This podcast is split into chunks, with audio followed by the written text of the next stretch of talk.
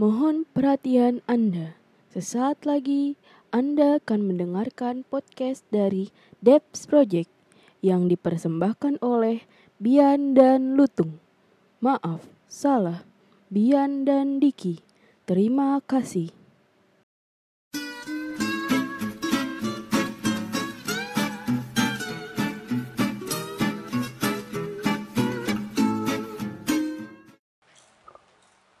Halo semuanya, balik lagi bersama kita Devs Project ya kan. Untuk episode kali ini tetap formatnya gue berdua sama Bang Bian ya kan. Kita bakal ngebahas yang namanya Pandawa. Pandawa itu singkatan dari apa? Pandangan dari para wanita ya kan. Just info aja buat kalian semua. Ini udah tag yang ketiga kalinya karena tadi sempat direkam udah sampai 10 menit terus ternyata nggak kerekam. Oke, jadi kita langsung aja, ya kan? Kita langsung aja, di sini udah ada bintang tamu. Anjay, bintang tamu. Tamu doang yang bakal kita kulik ya kan. Pandangan dia itu gimana sebagai wanita. Kok jadi Anda yang ngajarin ya? Jadi dia yang ngajarin. Udah di luar kepala ya kan? Udah keluar kepala ya kan? Itu 3 kali anjing. Oke, lanjut aja langsung dari Mbak siapa diperkenalkan. Udah kayak wawancara anjir. Oke, ya gue Sarah, asik. Kita bakal ngebahas pandangan dari wanita, yaitu gue. Oh ya.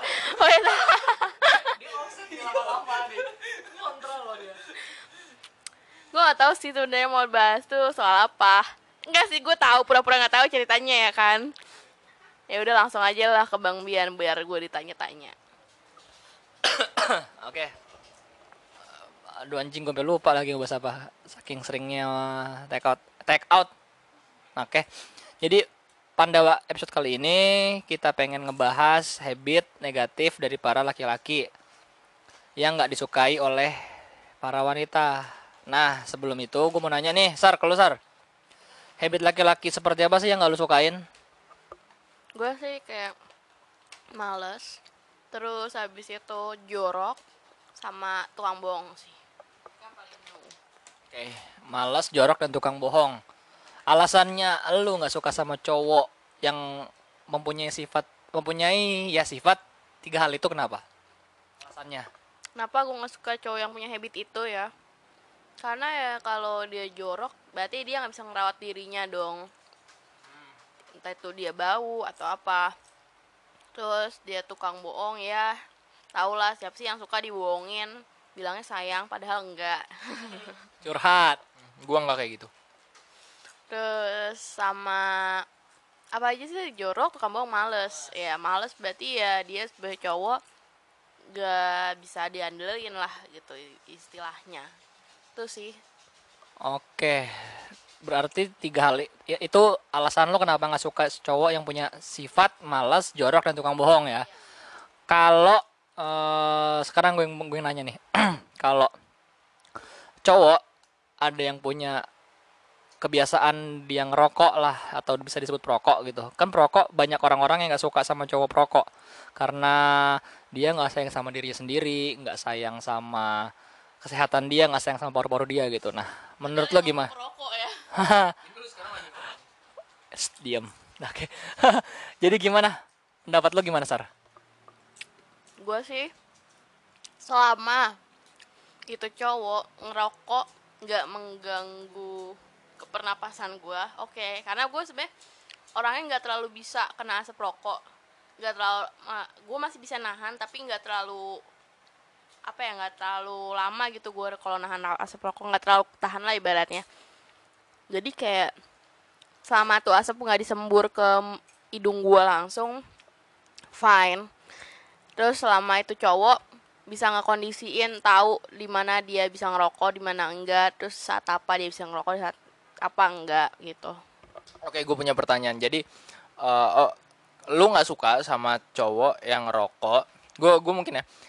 Lu nggak suka sama cowok ngerokok yang nyemburin asapnya langsung ke lu, gitu? Ya intinya dia nggak punya etika ketika ngerokok, dia nggak bisa bersikap lah gitu. Ya masa ya lu ngerokok terus asapnya lu kemukain orang kan bisa lu nengok ke kiri dikit kayak gitu. Berarti kalau asapnya bukan ke orang nggak jadi masalah? Nggak masalah, selama bukan ke gua. Jadi ke orang lain nggak apa-apa gitu ya? Karena kita nanya pendapat dia. Oke, sekarang gua nanya, kalau menurut lu tentang temennya rokok, kan biasa cowok tuh suka minum sih, cuman nggak juga sih. Mantap. Gue pengen nanya sih, menurut lu nih ya, tentang cowok-cowok yang suka minum kayak gitu. Menurut lu pandangan lu ke mereka tuh gimana sih? Minum di sini dalam artian alkohol ya, ya kan? Kayak gitu. Gimana pendapat lu? Kirain minum aqua gitu. Sebut merek.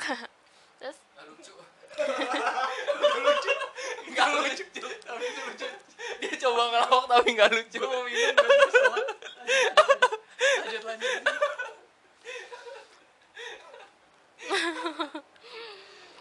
Ya, jadi ya kalau menurut gue selama dia minum masih dalam batas wajar, terus kayak nggak ngeganggu, terus nggak mabuk yang nggak jelas, fine aja. Di sini kan kita bahasnya peminum ya, bukan pemabuk. Kalau pemabuk gue nggak begitu suka, gue ilfeel jujur kalau sama cowok pemabuk. Tapi kalau peminum ya selama dia minum cuman untuk nyantai, buat ngobrol atau buat cerita sharing, ya cuman buat having fun, selama itu dan untuk having fun dan itu tidak merugikan, oke, masih di pembahasan tentang minum-minum ya. Berarti lo nggak masalah ya sama cowok yang peminum asalkan dia tahu batas mereka dan nggak ngeganggu sekitarnya. Kalau cowok lo sendiri kalau cowok lo sendiri minum, masalah nggak buat lo? Masalah atau nggak, itu doang pertanyaan gue. Enggak, karena dia juga sering minum depan gue, bareng gue. Kalau dia minumnya itu kasarnya nggak bareng lu, bareng teman-temannya, bareng gue atau bareng teman-teman yang lain, tapi dia izin ke lu akan menjadi masalah? Enggak juga, karena dia di kantornya minum terus, sama teman-temannya nongkrong juga ya sering minum. Jadi udah. Kalau di tempat yang bisa dibilang tempat dunia malam lah, masalah atau enggak? Dia minum di tempat dunia malam tanpa adanya lo. Tempat dunia malamnya kayak gimana? Bar, diskotik, clubbing, semacam itu. Anything else? Asik Inggris dulu. Di bar. Kalau di bar, oke. Di bar dia minum sama temennya cowok. Oke, tapi kalau misalnya kayak dia clubbing, agak masalah sih. Karena kan ya lo tahu kan clubbing itu lebih gimana daripada bar. Nggak kondusif ya? Oke, gimana Tong? Berarti lu nggak masalah kalau cowok lu minum, ya kan? Sama teman-temannya juga nggak masalah. Kalau dia minumnya sama temen cewek, tau bukan di tempat bar nih, bukan di tempat clubbing, di kantor ya kan? Tapi dia minum bareng sama teman-temannya dia yang cewek, lu masalah nggak? Selama masih ada cowoknya nggak apa-apa. Pure cewek semua. Masalah. Kenapa?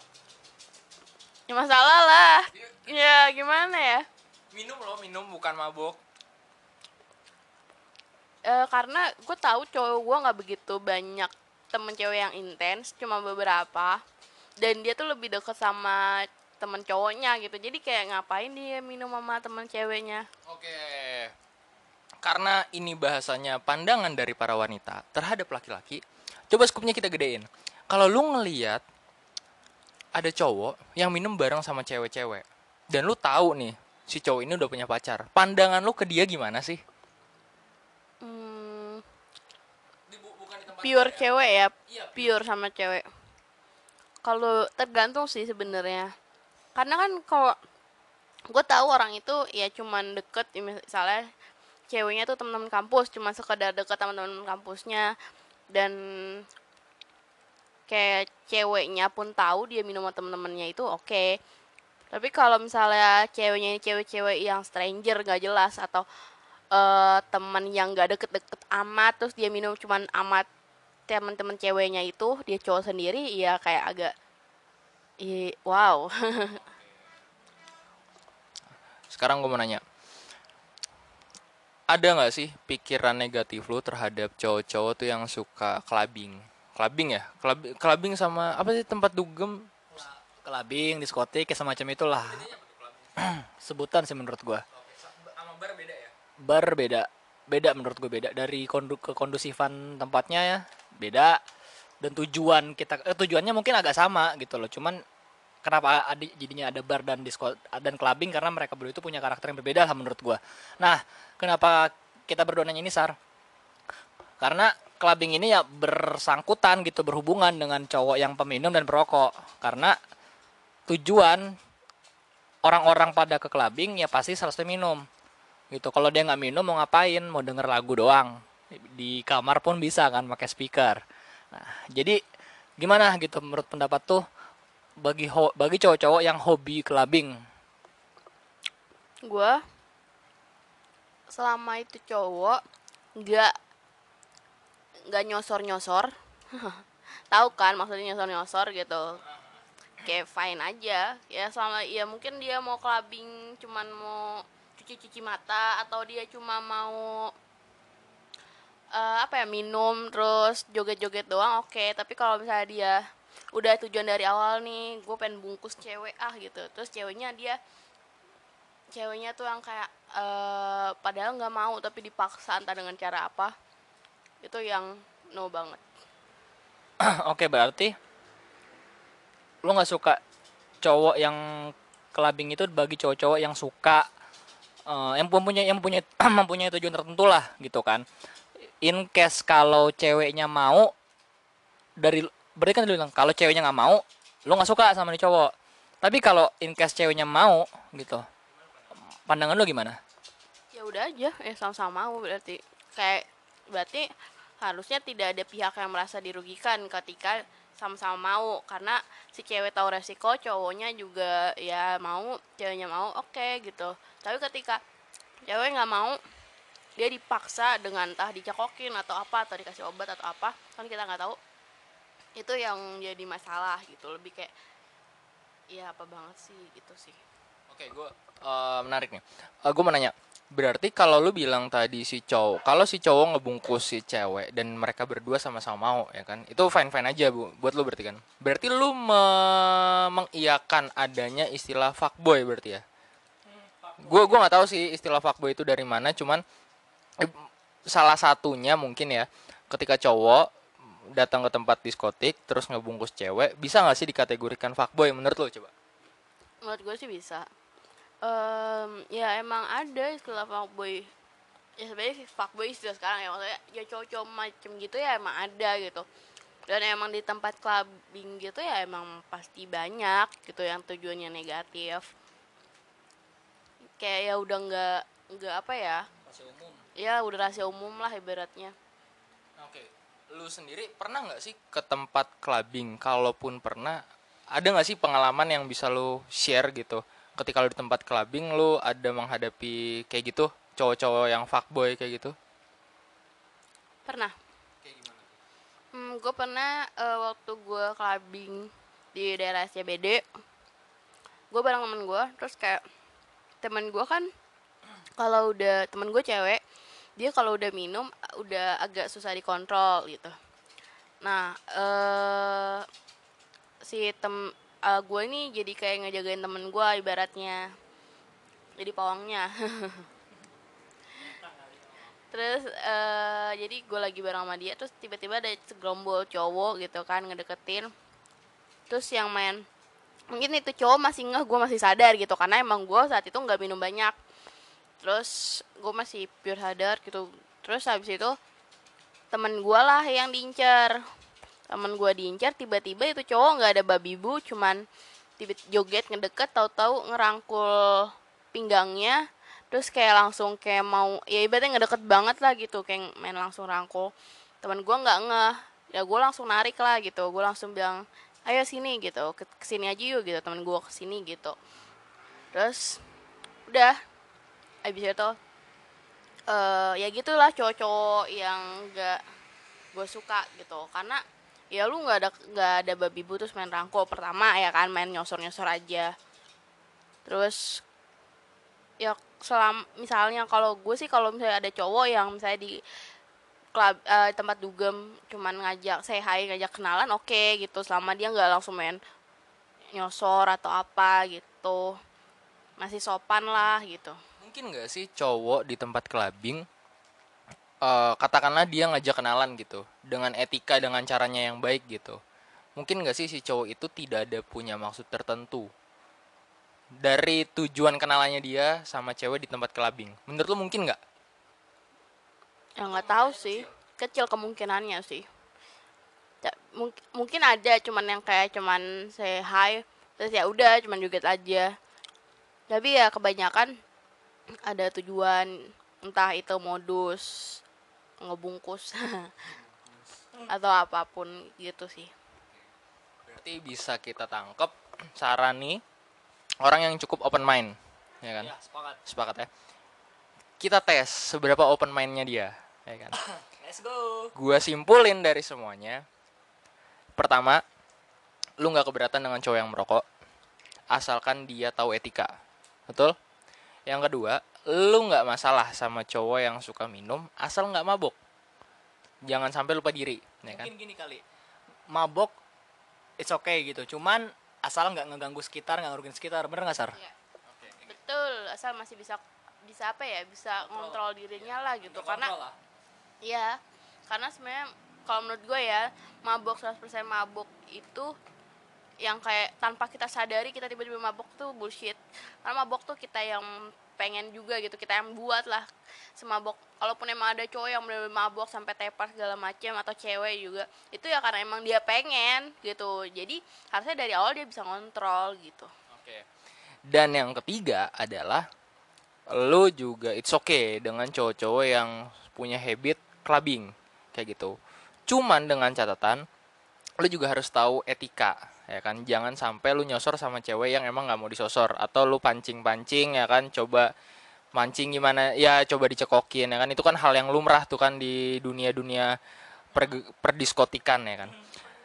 Perdugeman, oke. Okay. The question is, ketika lu mempunyai seorang suami yang punya habitnya seperti itu, gimana? Lu punya suami nih yang emang habitnya tiga hal itu. Tapi sesuai dengan patron lu, ya kan? Dia ngerokok, tapi dia tahu etika, ya kan? Terus dia minum dan gak ngeganggu sekitar, dan dia suka clubbing. Lu bisa terima hal itu gak ketika cowok ini menjadi calon suami atau sudah jadi suami lu? Kalau udah jadi suami sih, kalau dia clubbing, ya gue ikut lah. Anak lu kemana? Disuruh tidur apa disuruh ngapain? Anggaplah disuntik penenang. In case-nya udah punya anak lah, entah umur berapapun itu gitu. Ketawa dulu dia. Sulit kan, pertanyaan gue sulit karena ini gue coba mengetes batas orang open mind itu sebenarnya ada di taraf mana sih gitu. Apakah orang akan terus-terusan bisa open mind, atau memang akan ada taraf di mana oke, gue open mind sampai sini loh, kayak gitu. Gue akan coba untuk kecilin pola pikir gue karena memang udah bukan lagi di masanya kayak gitu. Atau yang namanya orang open mind ya akan seterusnya kayak gitu. Dia punya satu tingkat mewajarkan atau melumrahkan, tapi dengan batas-batas yang dia punya kayak gitu. Nah itu gue pengen tahu nih dari pandangan seorang Sarah, ketika lu punya suami yang habitnya yang tadi kita udah jabarin tuh, ya kan? Lu bermasalah atau enggak? Tergantung dia clubbing sama siapa. Ketika dia clubbing sama teman-teman kantornya misalnya, atau teman-teman cowoknya emang gue kenal, dia fine. Tapi ketika dia clubbing dengan gue nggak tahu siapa, atau sendiri, terus kayak atau sama cewek-cewek, kayak ngapain gitu. Tadi tapi pertanyaan pertanyaan gue belum ini sih, belum kejawab. Kata pas lu nanya gimana kalau lu punya cowok, punya suami yang hobi ketiga hal itu, lo bilang lo akan, ya gue ikut kalau gue jadi istrinya. Nah gue tanya, in case lo udah punya anak, entah itu umur berapapun anak lo, itu anak lo mau lo kemanain, entah lo bawa juga ke tempat diskoting. Keren sih, itu rekor coy. Gue belum pernah ke tempat dugem ada ibu-ibu bawa anak. Macan bawa anak, mama cantik bawa anak, apalah ini. Oke. Akan lu bawa atau akan lu taruh mana itu anak-anak lu saat lu malam-malam ikut suami lu ke clubbing? itu kan cuma ceplosan doang. Harus ditanggung jawabkan lah setiap jawaban di sini. Semangat gak, Bung Diki? Semangat, semangat. Iya, kalau misalnya itu anak masih bayi gitu kan, ya nggak mungkin gue tinggal kabin gitu. Kecuali anak gue udah gede nih, udah umur 17 tahun, terus dia udah bisa ngerawat diri sendiri gitu, terus ya udah deh kamu di rumah dulu ya, mama dugem dulu gitu, sama papa sekali-kali lah, boleh lah gitu. Jadi buat kalian semua yang nyari calon istri, ya kan, yang santuy, ya kan, yang santai, lu bisa dugem sama dia, ya kan, seumur hidup lu sampai kakek-kakek, nenek-nenek, lu bisa dugem sama dia, lu bisa datang ke Sarah kayak gitu. Kontak di bawah ya. Kontak di bawah. Oke, oke, mungkin ya kita tahulah sedikit gambaran Sarah, ya kan. Mungkin nggak bisa mewakilin perempuan secara keseluruhan gitu, cuman seenggaknya dia wanita yang punya pandangan ngelihat seorang laki-laki yang rokok itu seperti apa, minum seperti apa, dan sampai ke clubbing punnya seperti apa kayak gitu. Mungkin satu statement terakhir kali ya sebelum kita tutup nih, apa dari Sarah kayak gitu? Dari gue sih, ya buat cowok-cowok, apapun habit kalian lah gitu, coba tolong diminimalisir lah habit-habit yang buruk itu. Terus habis itu kayak, kalau buat yang suka dugem-dugem gitu, cobalah tolong gitu, dijaga etikanya dikit. Ya susah sih ya, namanya tempat dugem beretika gitu, cuman ya jangan, ya tahu normal lah gitu, jangan anak orang gitu, lo nggak mau diapa-apain terus tiba-tiba lo bungkus, lo ewi gitu kan, bukan nggak lucu sih ya kan, kasihan banget gitu anak orang yang dia nggak mau lo paksa, lo rusak kayak gitu. Mungkin sebelumnya gue punya satu pertanyaan lagi terakhir. Menurut lo tempat clubbing itu harusnya jadi tempat yang seperti apa?